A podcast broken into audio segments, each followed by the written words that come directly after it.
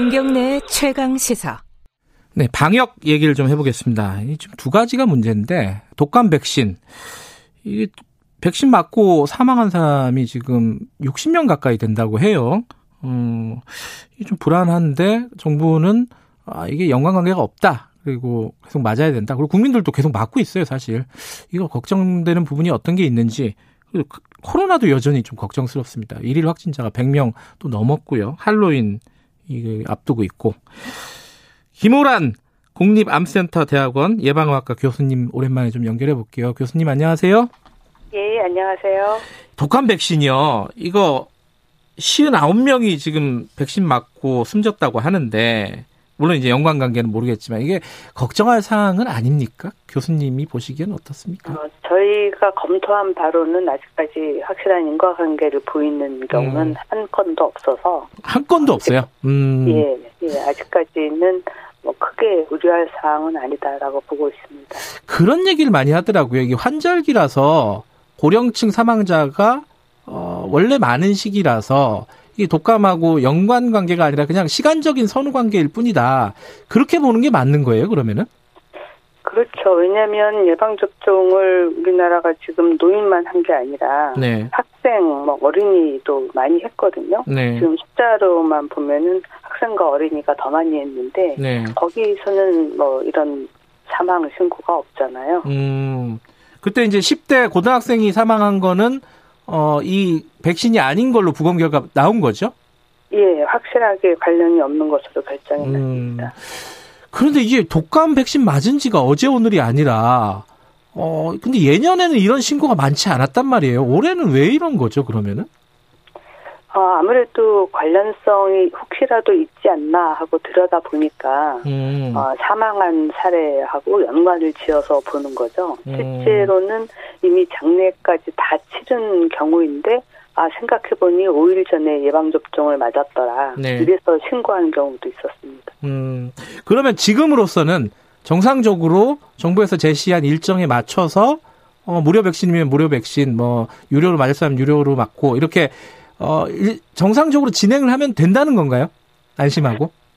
예, 그렇, 그렇죠.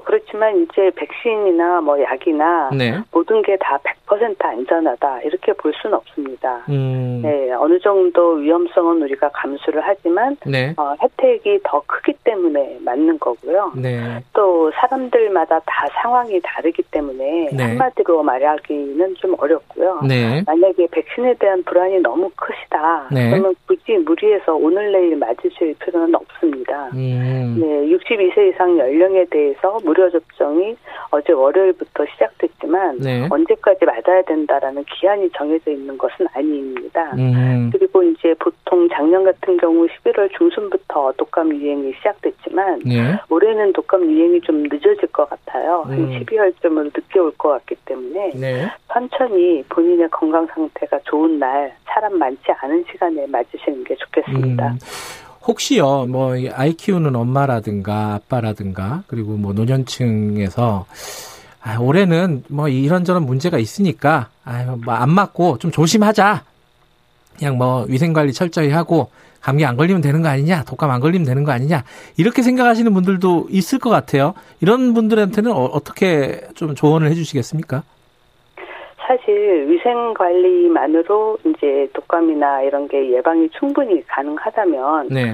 뭐하러 힘들게 백신 개발하고 예방 접종 하겠습니까? 그렇겠네요. 그러니까 음. 예, 독감이나 코로나도 100% 예방할 수 있는 방법은 없습니다. 그렇지만 음.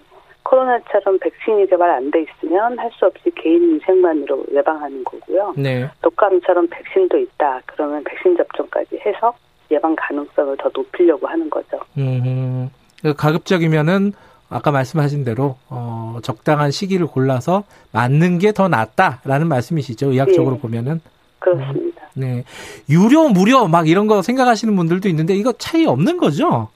예, 같은 백신을 일부는 국가의 무료 백신으로 쓰고 일부는 유료 백신으로 쓰는 겁니다. 음, 알겠습니다. 그 부분에 대해서도 뭐 가짜 뉴스들이 많아가지고 명확하게 차이는 아, 예. 없고, 예. 예. 그리고 의학적으로 볼 때는 어, 맞는 게 좋다 이런 이런 말씀이신 예, 거고요. 특히 이제 기저질환이 있으신 분들은 네. 이제 독감 걸렸을 때 폐렴이나 사망 확률이 높기 때문에 백신 네. 접종을 권고하고 있거든요. 예. 그래서 기저질환이 있는 분들은 가능하면 모두 맞으면 좋겠지만 네. 현재는 네. 22세 이상 어르신만 국가에서 네. 무료로 접종받을 수 있도록 해주고 있습니다. 예. 그래서 연령 기준이 안 맞지만 기저질환이 있다. 음. 그러면 이제 유료 접종을 받아야 합니다. 현재는. 알겠습니다.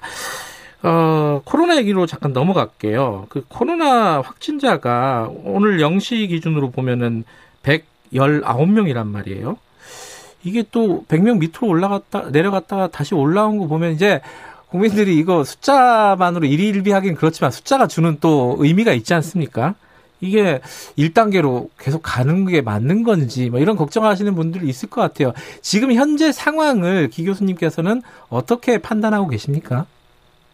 이제 사실 이제 환자 숫자에 해외 유입을 빼고 국내 확진자 수만 보면 네. 50에서 100명 사이입니다. 그렇죠. 네, 조금 불안하긴 하지만 거리두기 단계를 올려서 환자 수를 줄이기는 좀 어려운 상황으로 보고 음, 있습니다. 네. 왜냐하면 지금 환자가 주로 요양시설에 집단 감염으로 늘어나고 있기 때문이거든요. 아, 예.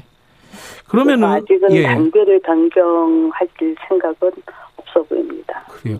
한때는 우리가 50명 밑으로 좀 되게 안정적인 모습을 보였었잖아요. 근데 그때까지 그런 숫자로 회복되기는 지금 현재는 좀 어려운 건가요?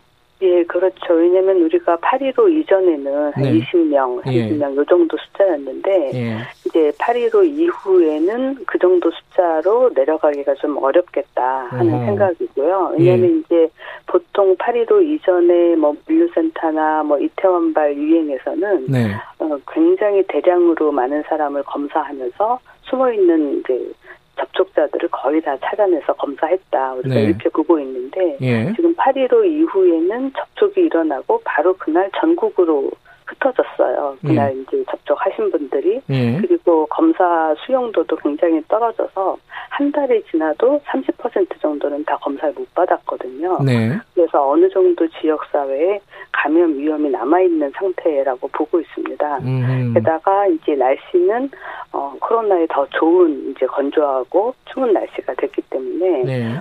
확진자 수를 50명 어, 밑으로 떨어뜨리려면 우리가 거리두기 단계를 굉장히 강화해서 오래 가야 되는데 네. 그러면 이제 뭐 코로나가 아니라 경제 생활이 어려워져서 사람들이 네. 살수 없는 상황이 되기 때문에 네. 한 50에서 100명 사이를 유지하되 중요한 거는 중환자가 발생했을 때 충분히 음. 의료 시설이 뒷받침이 되느냐 하는 음. 문제가 이제 관건이어서 네. 중환자실을 늘리고 이런 의료 대응 부분을 좀 강화하고 음. 있습니다. 지금 좀 전에 잠깐 말씀해 주셨는데 건조하고 추운 날씨, 그러니까 겨울이잖아요. 예. 겨울이 바이러스가 활동하기에 좋은 계절인 거예요? 그렇죠. 바이러스의 생존 기간이 늘어납니다. 아하. 그러면 더 위험한 거네요. 지금 코로나 그렇죠. 상황에서는. 그렇죠. 예, 그렇습니다. 그러면 겨울에 특별히 더 신경 써야 되는 부분이 어떤 게 있습니까? 아무래도 예. 이제 건조하고 추운 거를 반대로 만들어주면 되죠. 아. 집 안에도 가능하면 이제 뭐 가습기를 튼다든지 해서 예. 어, 너무 건조하지 않게 하고 음. 사실 밖에 나가 있을 때 이제 우리가 마스크를 쓰니까 그 음. 부분은 좀 보완이 됩니다. 아주 예. 차가운 공기가 바로 호흡기로 들어오지 않도록 하는 게 좋거든요. 음. 예. 지금 할로윈 대위가 곧 있다고 해요. 이게 뭐전잘 모르지만 10월 31일이라고 하는데 이때 또 뭐 대규모로 뭐뭐 뭐 페스티벌 뭐 축제 뭐 이런 걸 한다 그러는데 이, 이 우려에 대해서 한 말씀 듣고 마무리할게요. 그 청취자분들에게 할로윈데이 어떻게 보내라. 좀 이렇게 조언 한마디 좀 해주세요. 네. 예. 맞습니다. 이제 뭐 파티하고 싶은 사람들에게는 좋은 기회라고 생각할 수도 있지만 예. 하루 즐겁게 놀려고 했다가 평생 후회할 일이 생길 수도 네. 있습니다. 예. 제가 웃었지만은 진짜 이게 좀 심각한 문제입니다. 이게 이태원 집단 감염 그게 떠오르기도 하고요. 그죠? 예, 맞습니다. 하루라도 좀, 이렇게 좀 조용히 보내는 게 어떨까라는 생각을 해봅니다. 자, 김원환 교수님 오랜만에 고맙습니다. 예, 감사합니다. 국립암센터대학원 예방의학과 김원환 교수님이었고요. 김경래 최강에서 오늘 여기까지 하겠습니다. 저는 뉴스타파 기자 김경래였고요. 내일 아침 7시 20분에 다시 돌아옵니다.